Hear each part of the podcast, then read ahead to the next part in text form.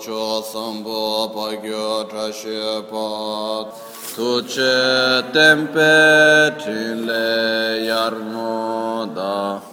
Pelge drolor zampe tse parche palde lame shabla luade Om Guru Vajradhara Sumati Munishasane Kar Uta Vardani Shri Bad Varsamanya Sarva Siddhi Om Guru Vajradhara Nishasane Karma उत वरदान्य श्री वर वर्ष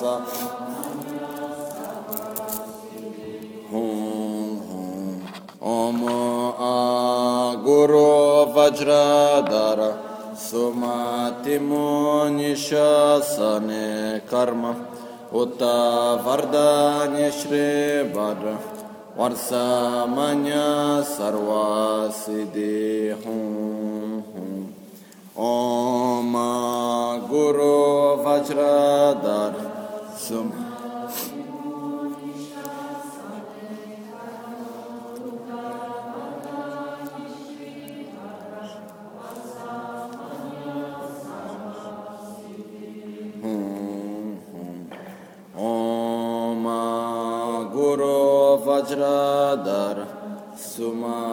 Sumati Munish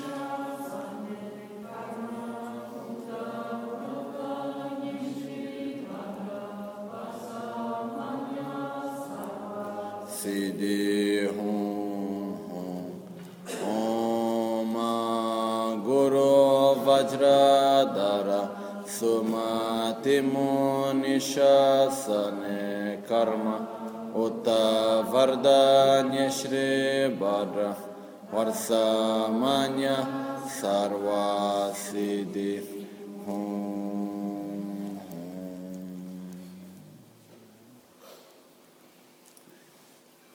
Pakyuke kudan da gelo, pakyuke sundan da gema, pakyuke tudan da geyi ten yer me çindo çingi alo.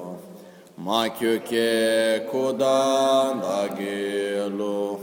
Ma köke sundan da gema. Ma köke tukdan da geyi ten yer me çindo çingi alo. Oma muni muni shakya muni soha.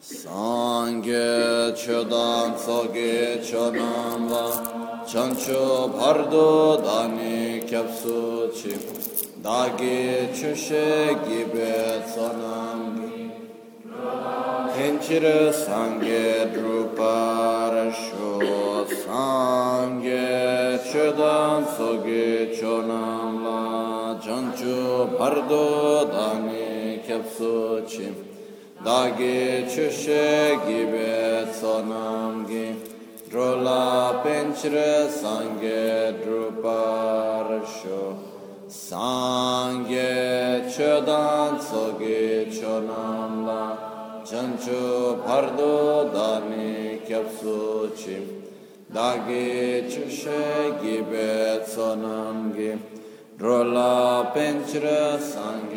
drupar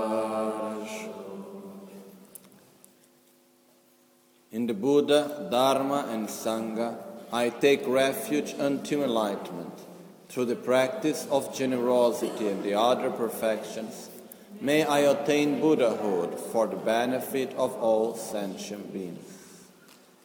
Kalte drashik miganang tela kyogar chishik yo.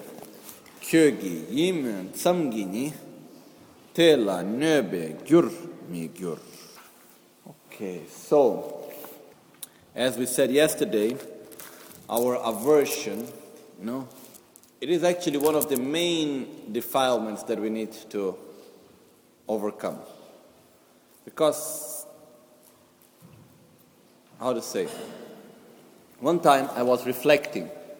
I was thinking, what is wrong with desire? Why can't I have desire? No? Why is desire a mental defilement? What's the problem with it, you know?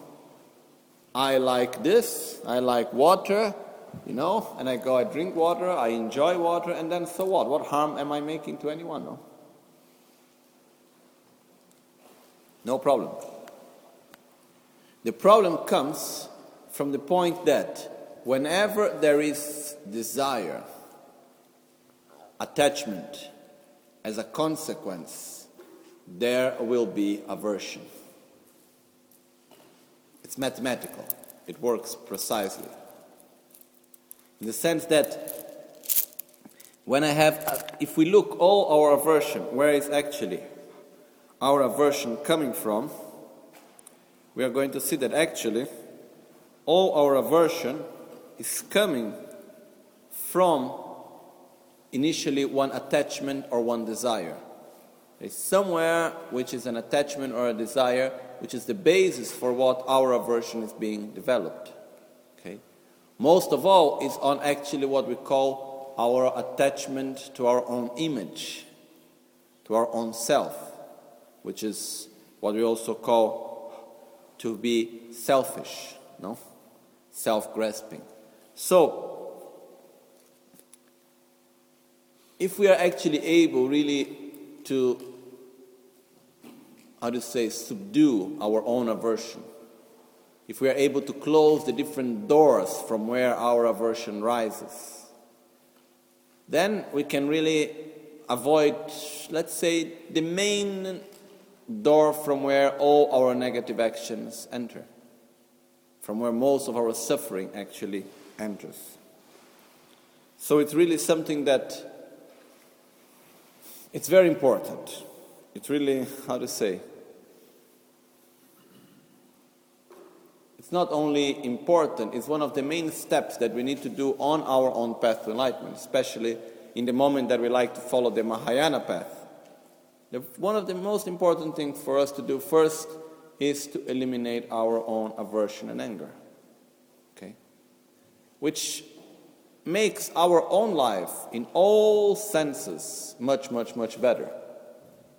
You know? If we think from the point of view of the relations we have with others from many aspects. Even, you know, I know many people that they have many qualities, really many qualities, have a good heart, can do many things, and so and so on, have good ideas, but because of their own anger, because of reacting with anger in a nervous way, and so and so on, no one listened to them, finally. No one is nearby them. People like, oh yes, I like him, I like her because of this quality, because of that quality, because of this or because of that, but no, no, better to keep distance. You know? And this is something that actually somehow happens quite often. So, from all senses for our health, for our mind, for our, for example, even if we need to do a job, you know, if we're able to keep our calm, to keep our balance without letting ourselves be been taken by aversion or anger and so on, we can do it much, much better. In all senses, this is important. But as we said yesterday, anger comes to us, aversion comes to us in many different forms. It's like uh, hiding in different ways. Aversion comes to us using masks and, uh, how do you say, fantasia, how do you call that in English? Disguise. It's disguised in many different ways, no? So we really need to learn, okay, or what are, okay, you are actually aversion. We need to recognize. So that's what Shantideva is helping us to do is really how can I recognize all the forms of aversion where it's coming, even though it's not appearing to us as anger, as aversion, actually it is. So, by closing all doors of aversion gradually, in this way we can actually eliminate our own aversion. Because sometimes there is a danger of thinking that we, are, we, have, we have eliminated our aversion, but still have a lot of aversion and not even know that it is aversion. Okay? This is something that can happen. At the same time, we need to be quite careful of this, okay? So that's why Shantideva is showing us all the possibilities how anger can arise. If not all, many of them. So this is to help us really to close the different doors, okay? Kalte drashik migana tela kyogar chishigyo kyogi yim tsamgini tela nöbe gyur mi gyur. Kyogi döbe dungate drupnang kyo drupnang kyo gar chi shikyo kyo gi dobe dunga te drupnang kyo gar chi shikyo kal te tsengpar gyur she na te le pungwar shen chiyo nyomong nyaba taba yi chingpa di chingpa di ni mi se mi se se te song sem nyang pungbar yang nyawe song me dak tse nge okay. Verse 87 as it says even if your enemy lacks any joy What's there in that for you to take delight? The mere wish, the mere wish in your mind won't become the cause for any harm to him. So the point is, no, as it says here, kaltedrashik miganans tela kyogar chishigyo. Does it ever happen that someone that we don't like, someone that is the so-called enemy, someone to whom we have aversion, happens something negative to them, happens something bad to them, they suffer somehow, and we rejoice of their suffering? It happens, no? So, you know, I remember when I was a small kid in school. It was, there is a saying, you know, when something happens to the other kid, in Brazil we used to say, bem feito. Well done, you know. I don't know how normally in English how you say that, if there is anything similar. It's like uh, when we say like somehow when there is these things, even when we are small kids, we like to see others suffer somehow, you know. Especially if we don't like very much that other kid, you know. So, and this is like it's in the education somehow. It's it's deep inside. Because, so it's not something that starts when we are adults and so and so on. It comes, you know, since we are very small. And uh, even if we see, you know, very often, I even ask myself, how come it's funny to see people being hurt?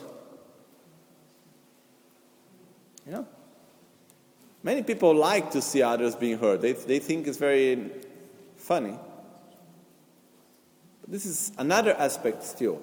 But the point here is that we need to observe when there is someone that for some reason we don't like, for some reason we have aversion towards that person, then this person is the so called our enemy. What happens is that when something negative happens to this person, we react with aversion, which means we rejoice of their suffering. You know, it's quite ugly to say we rejoice of their suffering, no? But when something happens and I say, oh, well done, oh, finally, you know, he got a result of his actions. Who am I to judge when he should get a result of what action or whatever, you know? But the point is not that. The point is that many aspects. One of them is that if I rejoice of your suffering, would that make you suffer more? No. So when I rejoice of your suffering, what do I make? I create more causes for my own suffering. I create the way for myself to suffer more. Nothing else, nothing else than that. Because am I happy when I get angry? Do I enjoy being angry? Do I enjoy having aversion? Actually, not. Know? When we rejoice of the suffering of others, it doesn't look to us as anger. It doesn't appear to us as a form of aversion. But actually, it is. What we are creating is wishing the other to suffer. And deep inside, this is not anger as normally we see as anger, this is a deeper form of aversion, which is the basis of anger. We are still talking it's the same thing, actually. And what we do, we cultivate this anger, you know, by doing that. And this is not bringing any benefit to us, whatever, you know. Not at all. Even, you know, there is even another aspect. You don't like someone, you don't want to have anything to do with that person. That means that if you don't want to have any connection with that person, the best thing is not even to be angry with that person. Because in the moment that we create any thought of anger, of aversion, of hatred, we rejoice of their suffering, we are still creating a strong link with that person again and again. This is another aspect also. But the point here mainly is that, first of all, when we rejoice of the suffering of someone else, we are not bringing any suffering to that person. But most of all, what we are happening is that we are accumulating very negative karma ourselves. And at the same time, we are simply cultivating the mind of aversion. The mind of aversion finally manifests as violence, manifests as anger. So there is no point whatsoever in acting in such way. No, no you, get, you get some satisfaction. Why? Because you see other as somehow cause of your own suffering, out of your own ignorance, you'll see that. So when you see that other is suffering in some way, okay, you say, oh, finally, you know, there it is. Okay? But what happened is that it appears as some form of satisfaction at that moment, but what we are doing is that I'm sure, really, that even though it appears as some form of satisfaction, if you really ask deep in your heart, what would you prefer? To have compassion of that person or to rejoice of his suffering? You know? Not philosophically, really deep inside. So, it's actually, for me, sincerely, to rejoice of the suffering of others is one of the worst things we can do. It's really low level. Okay? So, in this sense, it's really important for us to see that this is also aversion. This is also a form of aversion, the fact of rejoicing of the suffering of others. Okay? So we need to be careful not to rejoice of the suffering of others. You know, sometimes we have this type of feelings towards people that we even don't know them really well. But they are some figure, like political figure or historical figure somewhere. You know? And uh, because of some idea, we project all our anger and so on on that person. You know, it becomes like a scapegoat somehow. But uh, just, you know, making small brackets, I personally believe that, for example, if we have a politician and I don't like this politician because he acts like this, because he is like that, blah, blah, blah, blah, blah, blah, blah, blah. Remember, if one country has someone as the head of that country, that person reflects the whole country. It's a reflection of the people that is below him. You know, if we did not have the karma to have such a government, such a government would never be there. If we did not create the conditions for such a government to be there, it would never be there at the same time. Okay? So my point here, this we can discuss this for hours. This is another thing.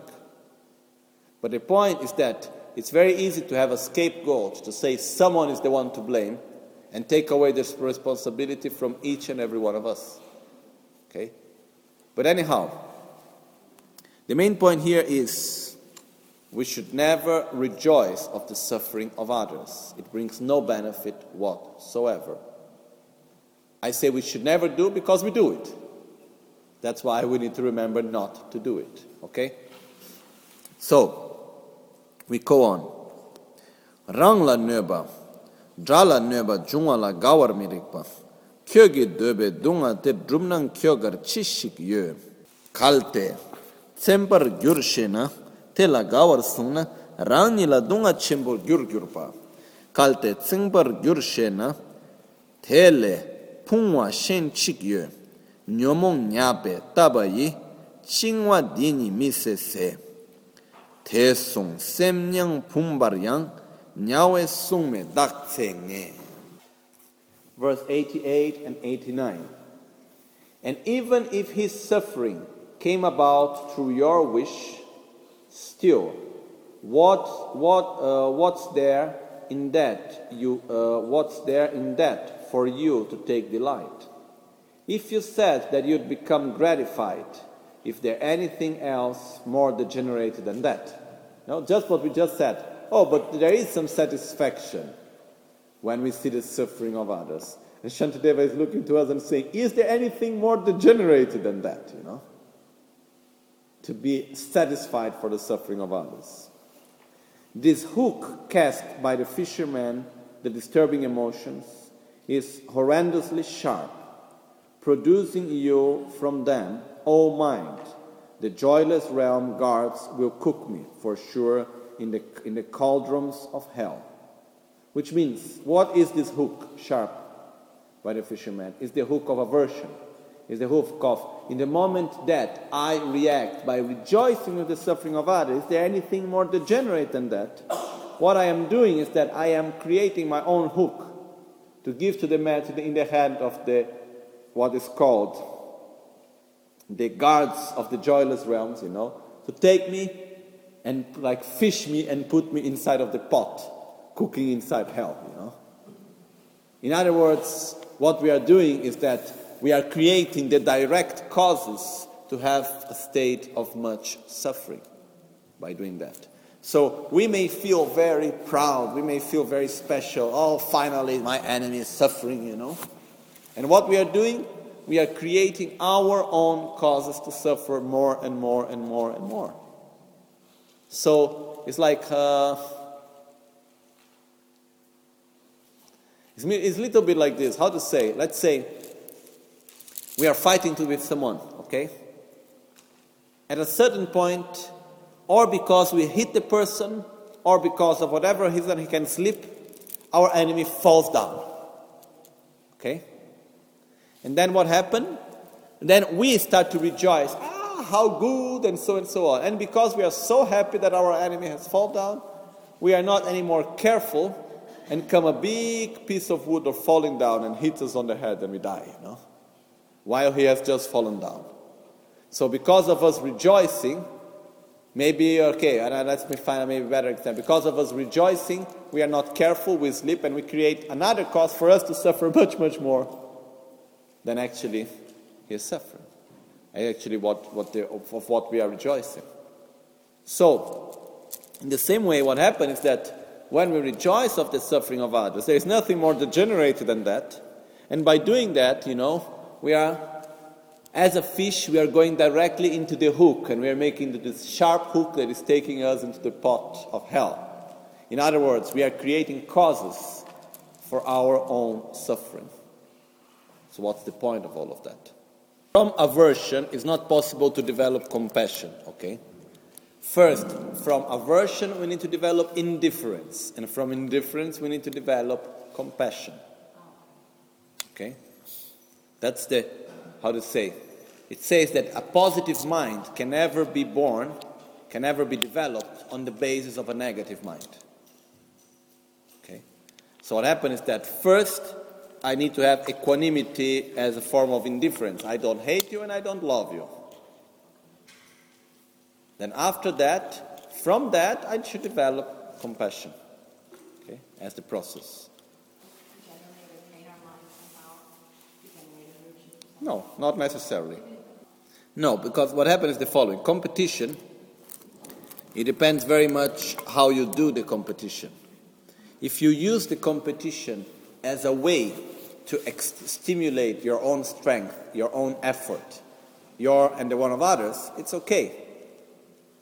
No? If you use competition to show how good you are and how bad others are, this is something which is not good. No? So, generally speaking, most of the competition that we have is not in sports, it's in daily life. And the competition in daily life is a competition of one needing to show that it's better of other or for one reason. It's the inner competition which is the worst. Where I need to show that I am better somehow. And actually, by doing this, we create a lot of suffering for ourselves. Okay? But if we see, ah, look, that person is doing this way, in this way, oh, I can also do it. So I take the other as an example and also as one, uh, how to say, incentive for me also to put effort. This is also this is something which is good. Okay? So Rangda rangi chola pembe gek cheba mi soba mi rikpa. Rangda rangi chola gek cheba mi soba mi rikpa. Jikten jikten be cho gek cheba la towar mi rikpa. Rang la töba dan rang la töba dan takpa gek cheba la towa mi rikpa. Tö trak tsam la goba meba. So we get now to the part which says there is no reason for us to get angry when something is an interference for our own realizations. Starting by saying rang la teba dan takpa gekpa cheba la tor mirikpa. We should not get angry when something or someone becomes an interference for our own reputation. Okay?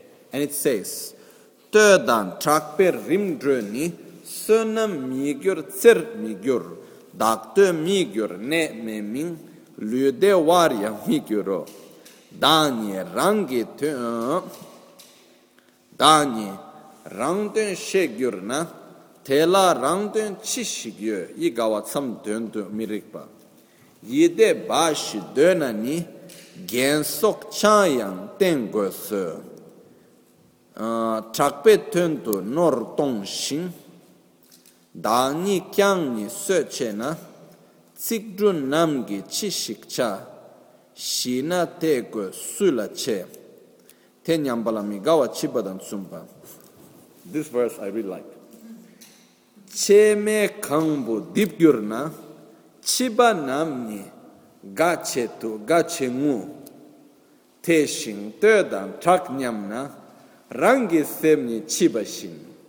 Really like this verse. Okay, it says that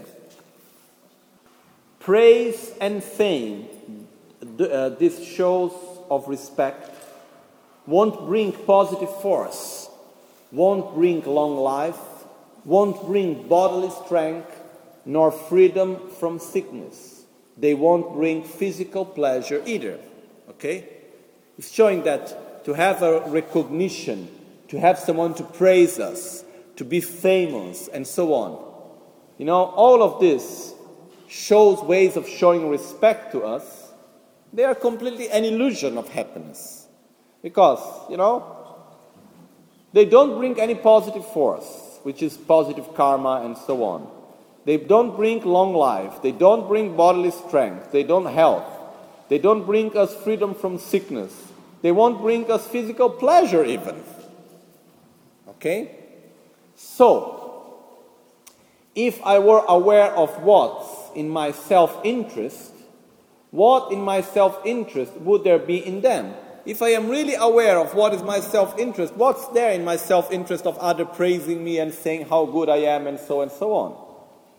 If just mental happiness were what I wanted, I should devote myself to gambling and so on, and to alcohol too.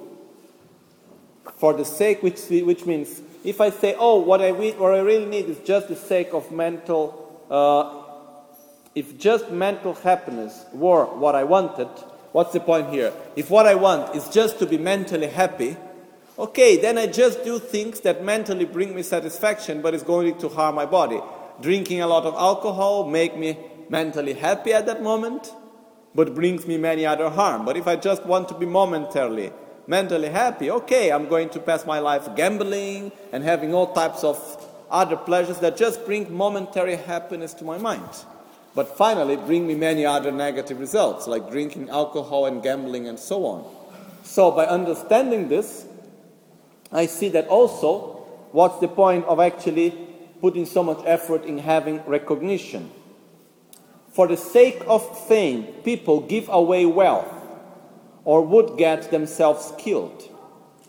But what use is there with words of fame? Once they, are, once they have died, to whom will they bring pleasure? Once the words have finished, to whom they would bring pleasure? They have no benefit whatever. And this comes, this is one of my favorite verses. At the collapse of his sand castle, a child waits in despair. Similarly, at the loss of praise and fame, my mind shows the face of a child. You know? It's like the child go there. This is to show that 1,500 years children used to play with sand making sand castles. Huh? Otherwise, this, this verse would have no meaning, right? So, we think it's a game that we do like in Brazil in the, in the seaside. Oh, it's something that in India they used to do also, long time ago. So, at the point of a child goes there and make a beautiful sand castle, okay? Is it at a certain point will the sand castle collapse? Yes. Can the child get upset when the sand castle collapses? The child can be upset. Oh, my sand castle has collapsed. Oh, why? And come cry and get angry and so and so on because the sand castle has collapsed. When we get angry and nervous and sad because our reputation has collapsed, because our fame has collapsed, because people don't say, say things nice to us, or because our image is not as we want, is just as gay getting angry and suffering because of the collapse of a sandcastle. Because the reputation is completely unstable, it's completely illusionary in the same way. So, What's the point of suffering so much for something that its own nature isn't that way? You know? How easy is to lose one's own reputation? How difficult is to build it up? No, it's the same like a sand castle. To build up a sand castle, it takes time, no? To throw it down, one instant. So the same thing happens, you know, with us. What happens like, I also like instead of if we use the sand, we can use, use you also talk about a card castle, you know. We go it's so difficult to build it up, it needs so much balance here and there and so and so on when we go up. When I was a kid, I, I loved to use to make card castles of made of cards, you know. Very big ones and so on. You need to put, you need to be careful to make balance here and to put balance there, and everything must be very careful. So throw it down, you just need to make.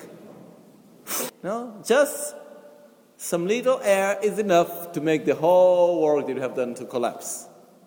The same thing is with our image, the same thing is with fame, and so and so on.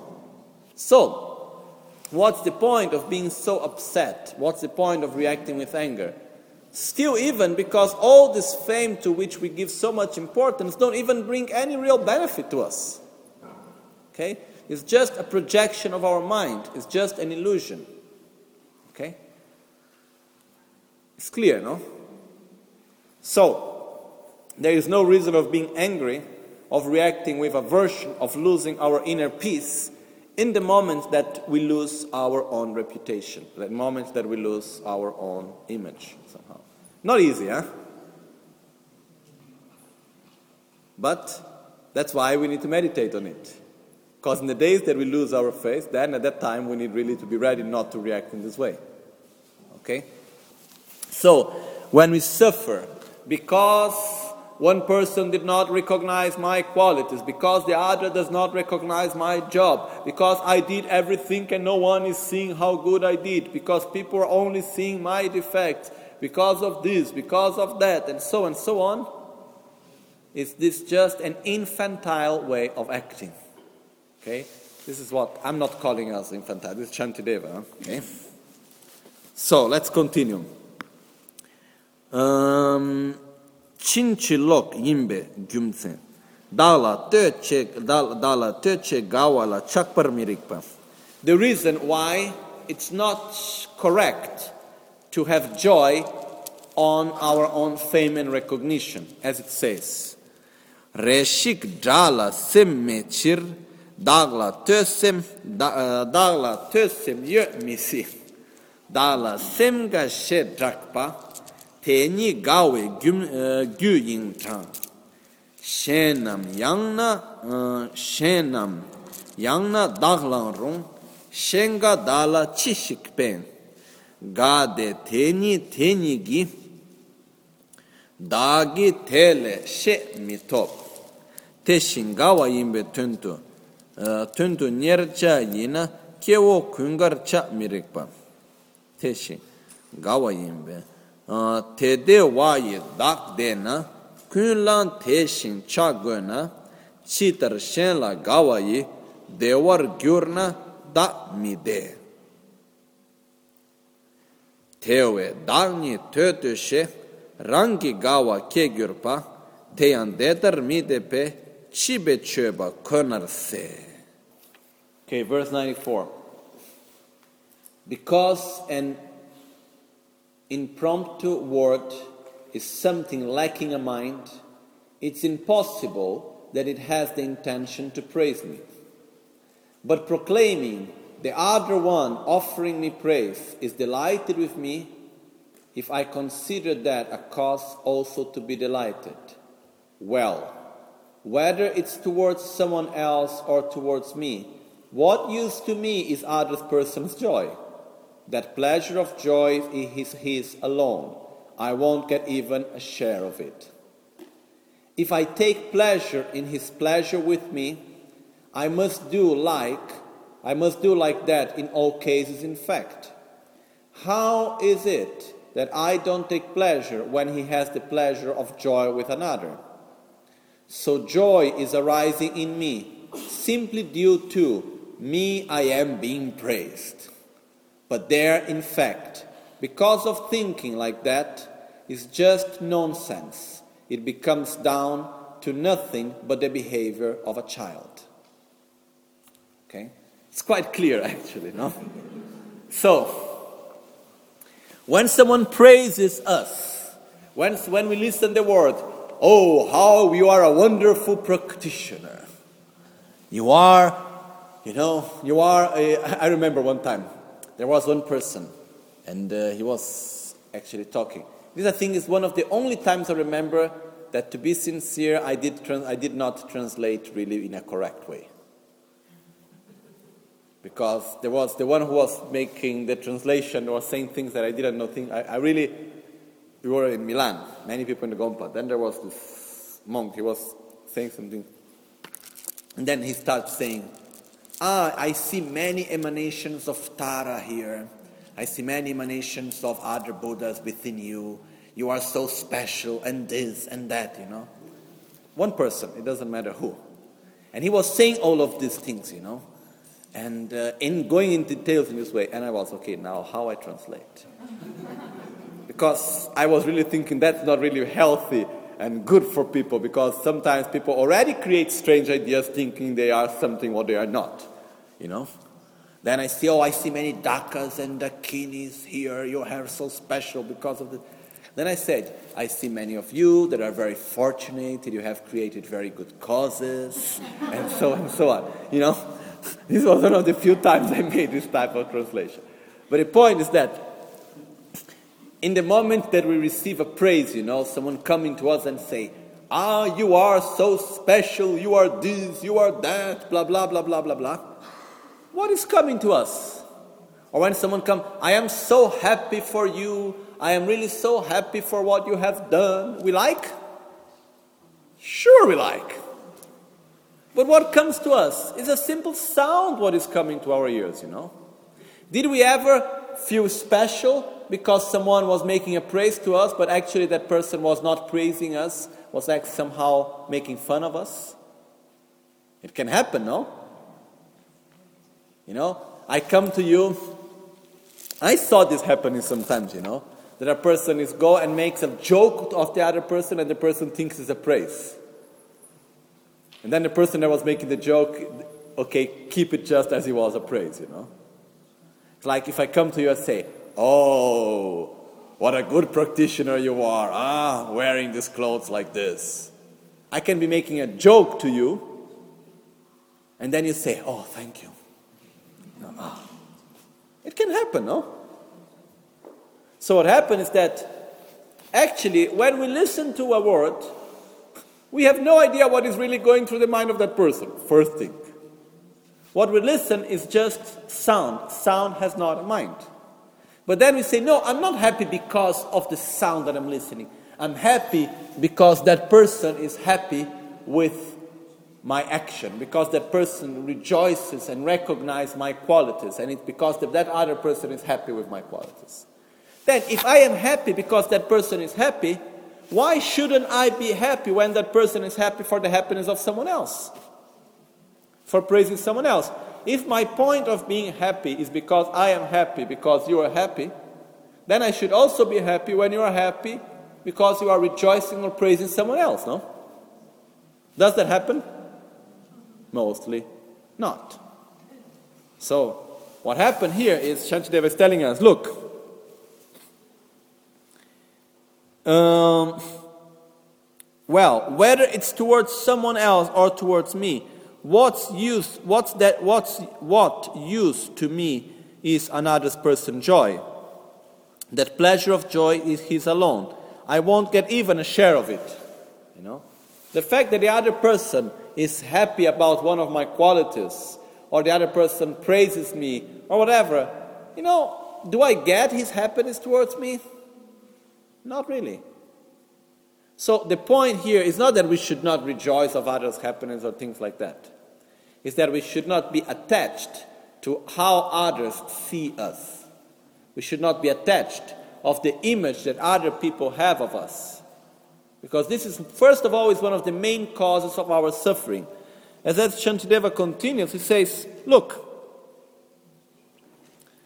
um, So joy is arising in me simply due to I am being praised. Okay?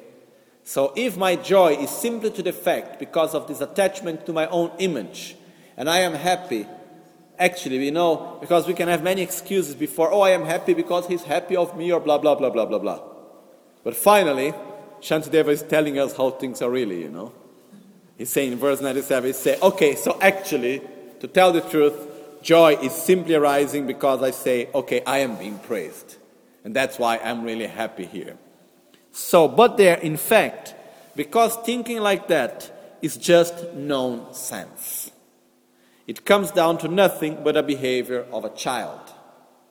Okay? What is in this case? When you say a behavior of a child, it means a behavior of someone that has no maturity.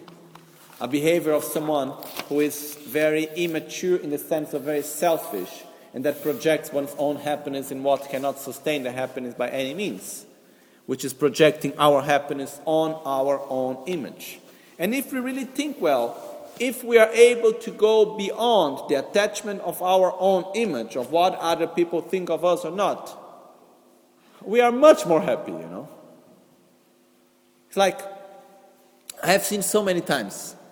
You know, it's, it's very, this attachment is a very difficult one to eliminate. For example, um, if I am the Lama, I make an example on myself. I am the Lama, I am the teacher. So I had this problem sometime in the beginning. Then one day I understood. I was so happy. Then I cut it. No? What happened is that I am there, I am the Lama. And uh, when I went to India, I was 12 years old, and we had a enthronement.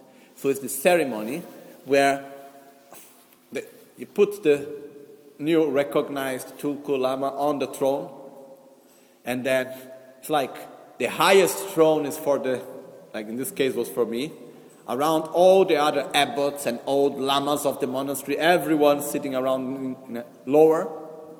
And then it's making, okay, actually it's a way of, I give you the responsibility. Okay? But somehow, you know, I felt very uncomfortable, sincerely speaking. But okay. But later, I remember one day that uh, we had uh, dinner in the monastery.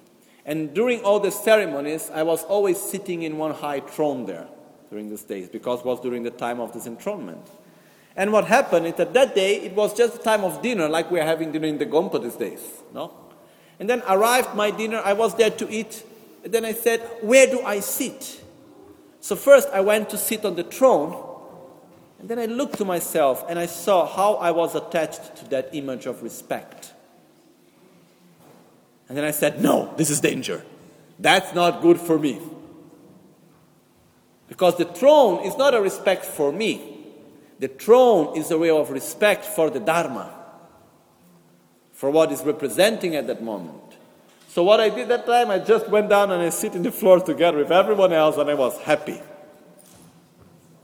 But it's very dangerous for us to lose our own, how to say, in other words, it's very dangerous for us to be attached to our image and to suffer out of this, you know. If I have a special position, you know, I am the umze. So I come one day, someone else is doing the umze, took my place. Urgh. I have one time, I always sit there, you took my place. Uh, I have in the Dharma for more years than you. You know? So how come you sit in the front? You know, there are so many things that can happen so subtle in this way. So, what happened is that due to our attachment to our image, we can suffer so much. In the moment we understand that this is just. I remember one time, you know, I was, I was small, and for some reason, you know, I, I'm being sincere. For me, where I sit, it never, never made much difference for me. And I remember there was one time on puja in Nepal and we were there, and uh, it was a puja during the night. I was quite small, I was 12 or 13, something like this. It was the Ratfu fire puja during the night. And we were doing that. And we arrived in the place of the puja. There was the Lama during the puja, which was Chamba Rinpoche. Rinpoche was there sitting on a chair, and there was no other chair. So I was happy there standing with everyone else. Then Rinpoche said, Oh, bring a chair for Lama Michel. Okay, they brought a chair, I sit in the chair. Okay, I need to sit on the chair, I sit on the chair. Then there was another person who got upset and went away, angry. Why? Because he thought that he was supposed to have a chair also if I had a chair. You know? And then I got upset because I said, Oh, come on. I, I stood up and said, Oh, come. I, tried to call him back, come to sit on the chair. But then I saw that then he, he will get even more angry, you know? So I said, Okay, I just sit in my chair and I relax in the puja. But what the, my point is, in the moment that we are attached to our image, it creates so much suffering. Where there is no need whatsoever. He didn't say hello to me. I am his father. I am his mother. I am his this. I am that. How come he didn't respect? He, did, he doesn't respect me. That person didn't say this. He didn't look to me in this way. He didn't pay respect to me. He didn't do this. Oh, come on. Relax. You know, it's so childish to act in this way. I am the doctor. I am the lawyer. I am this. I am that. You didn't pay respect. Oh, relax. So much suffering comes out of that, you know. I am the most humble of all. How you treat me like that, you know? so it's like, actually, it, uh, it just brings suffering so much. So it's so childish to act in this way. Okay? All right. Teso, perché parla ancora della nostra immagine. Teso dangni yenwarche tō la shenpa nyeba kun keba. Tō so dā ni yengbar che te ni kyo war jikbar che. Yun ten den la chatok dang pun sum tsok pang jikbar che. Te chir dā gi tō so ni shik chir khang da nyer ne pa te da dāni nge song tu tungwa sung chir shuk mi nam dāngi trolwa tuñ nyer la nye dāng kurti ching mi gu kānda dāk ching trol che pa tela dāngi chitar chū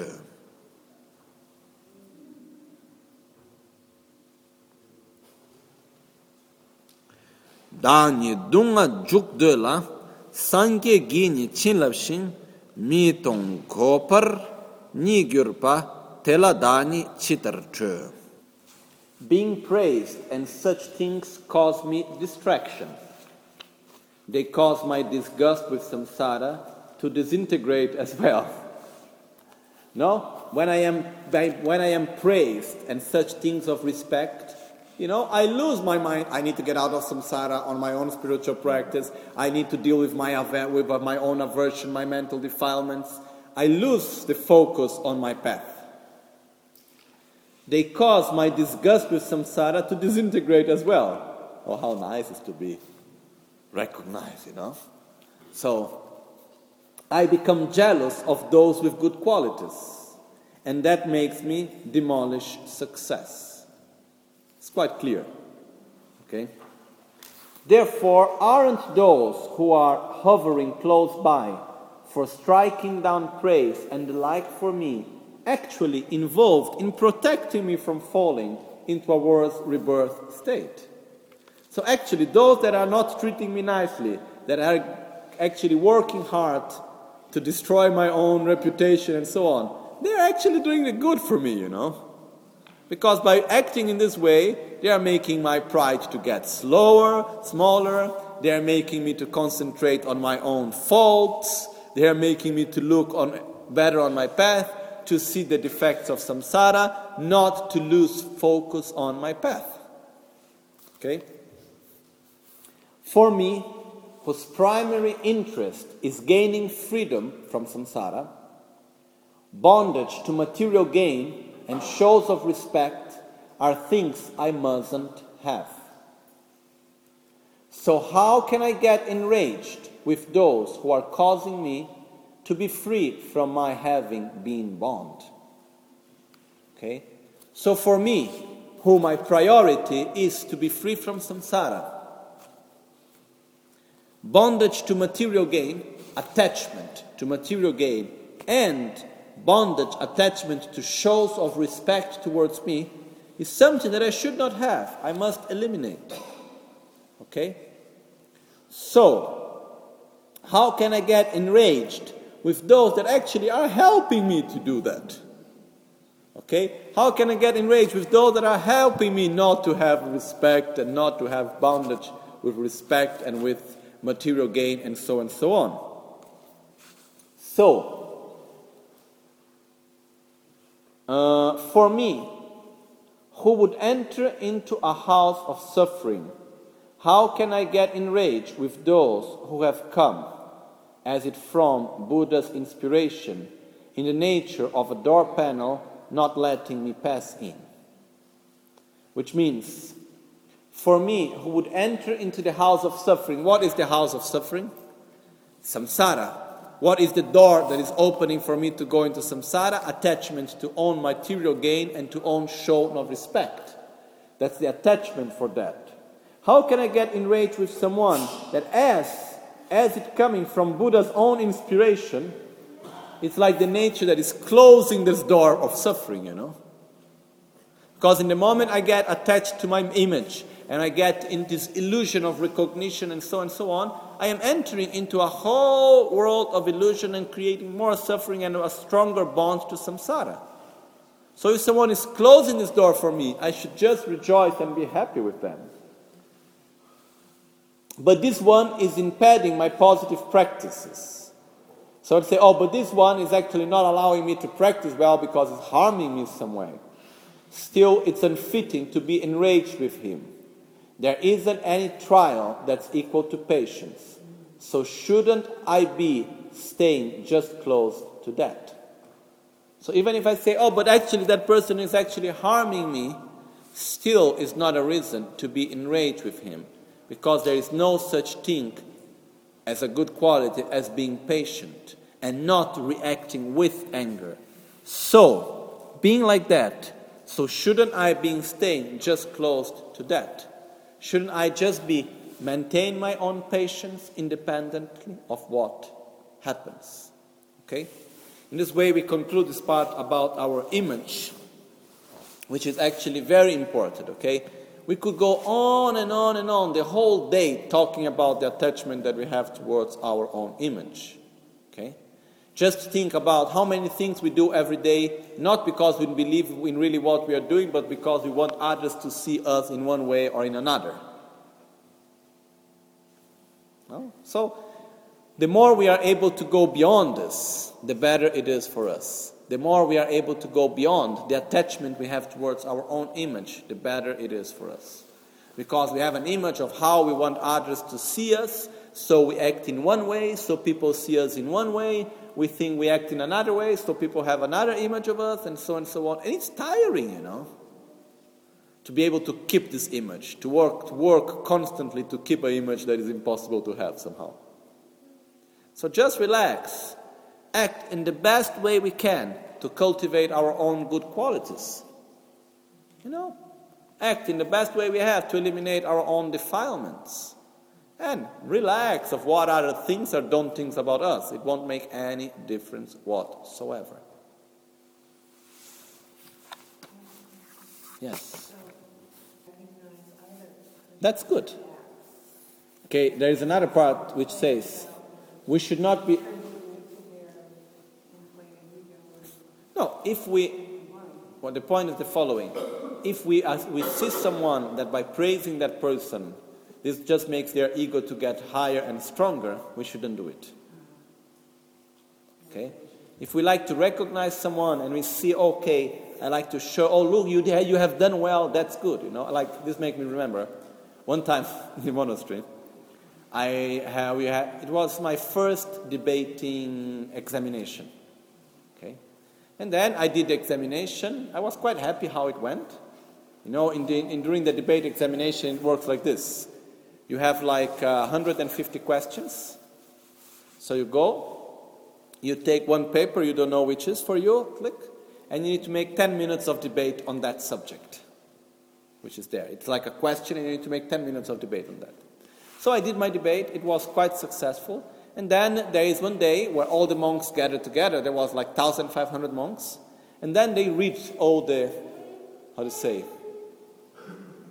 uh, the marks. And the first five gets a recognition. They need to stand up, they receive a kata from the abbot with an envelope, a present, a book, uh, everyone claps, oh, and so on and so on. So I was there and I got second place in my class. We were 70 people, 70 students, no? So I was there and I was, oh, you know, I am the only Westerner and I get the second place. I was so happy, you know, I, I felt so proud of myself somehow. So I went there, I stood up, I took, received my kata. Okay, everybody, oh God, I sit down. So after that, what happened is that I go back home, and my teacher is there that lives with me. He knows that I receive because he see coming back with the kata, he sees the book, he doesn't say half a word. And I was waiting the whole day for him to say, him to say something, you know. And I went there and I was talking to him. I said, Oh, you know, the ceremony in the Gompa was quite nice. you know? waiting for him maybe to come and say something to me like, oh, oh, congratulations, I'm so happy about you. Not half a word. And I was so happy about it later because I looked at it, and when I saw it, when I, by the end of the day, I was looking to me and I was seeing how much that sense of recognition was creating suffering to me because I wanted that recognition to be kept. I wanted it to continue. I wanted to have more and more and more and more. I wanted to go around and everybody say how wonderful you are. You are the best student of the monastery, you know. So when I saw that he was not doing that, and just things were just as before, you know, I was nothing different from what I used to be before. I suddenly I relaxed. And I felt much, much better. Okay? So sometimes, you know, it's better not to praise others if we see that this is just going to be a way to make their ego to be stronger. If we praise others in way of encouraging someone, oh look, that's really good, you are doing the right way, that's very good, you know. Which are two different aspects.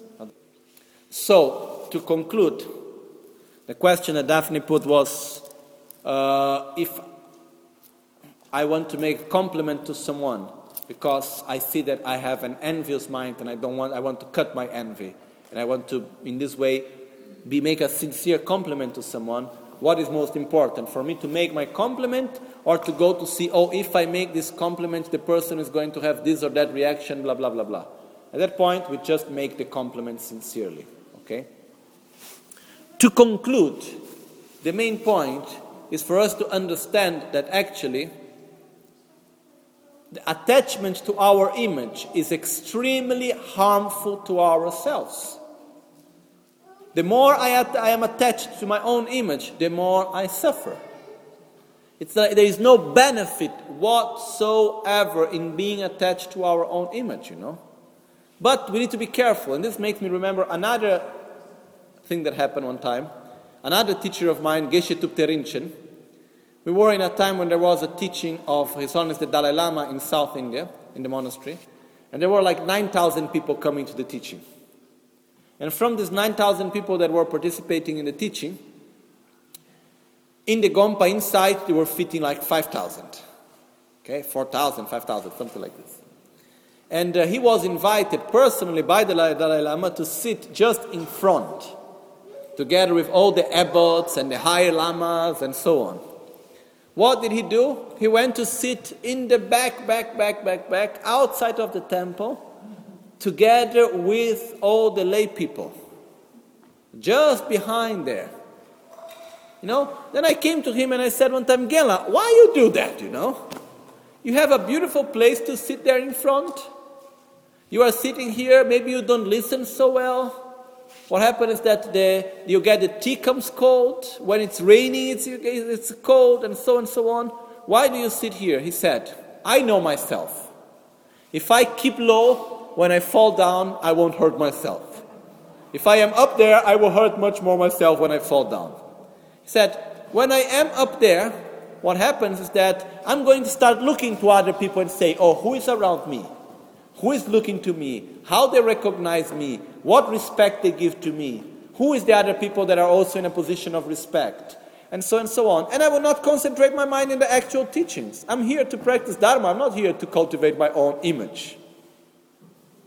He says, I know my own uh, weakness, so I don't give space to it. One time, you know, there was Geshe Michael Roach. That time he was not yet Geshe.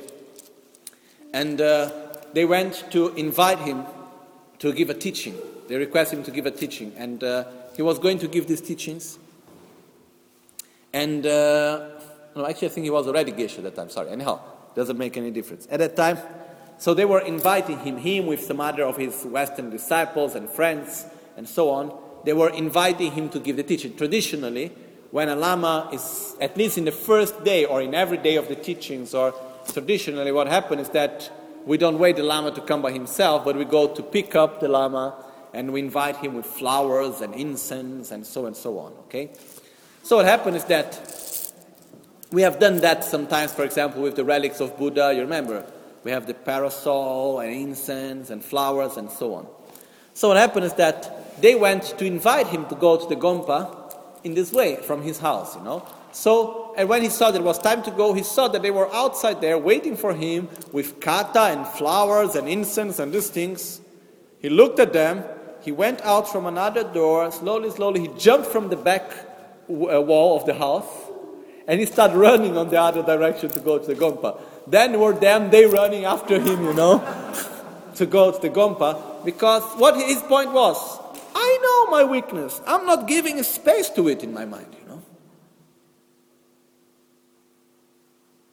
So the point is that to be attached to our image is only going to bring harm to ourselves. Sure, there is another thing inside the, the, the Bodhisattva vows. It's saying, you as a Bodhisattva, you should not give away a good reputation. Because you should use the good reputation to help others, to be for the benefit of others. So this is important for us to see that reputation itself is not good or bad image itself is not good or bad. Money itself is not good or bad. Material wealth itself is not good or bad. Depends how we use it. And the main point here is we should not be slaves of our own image. We should not live our life for our own image. We should not constantly act and think and make decisions related only to our image, what other people think of me. He likes if I do like that, he doesn't like, how is, how is not. Relax. Keep the focus of our mind in what? Eliminate our anger, jealousy, pride, miserliness, selfishness, and so on and so on. Keep the focus in our practice instead of losing so much energy and time into cultivating something that actually we simply became slave of. We become slave of it afterwards. Okay? Yes. Yeah, there are two ways of doing. One way is that when you are in front of your own, how to say, it let's say three ways, okay? One way is when everything is fine, there is no object to make our image to be so special. We meditate on how our image is just an illusion of happiness, okay? The other thing is when we are in a situation that makes our attachment to our image grow, we can confront it. That's good to do also. But at the same time, when we know our weakness, also we should be careful not to let, to give space for that mind to grow also. So the three things are important. One is to meditate when we are not having that emotion, that feeling. Another thing is to confront when that feeling is coming. But at the same time, we should also act in a way not to create the conditions for it to grow more and more and more. This is important. Because, you know, our mind is so tricky that we may even say, oh, I must put myself in the condition of being to be respected for by others because then I can confront my own attachment to my image. But actually I do because I have attachment to my image. Okay? It's even possible for this to happen. So, one of the most important things is for us to be 100% sincere with ourselves. Okay? So, the difference of the point two and three is like if I know that a situation is going to make my own attachment to my image to grow more and more, I don't go to that place. I don't talk to that person. I don't act in that way.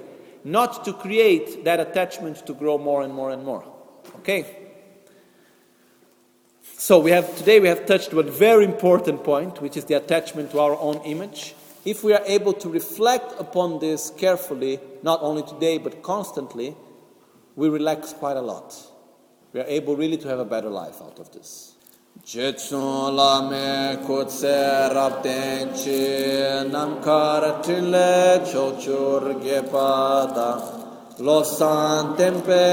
munsel Drove münsel tatone gyurç.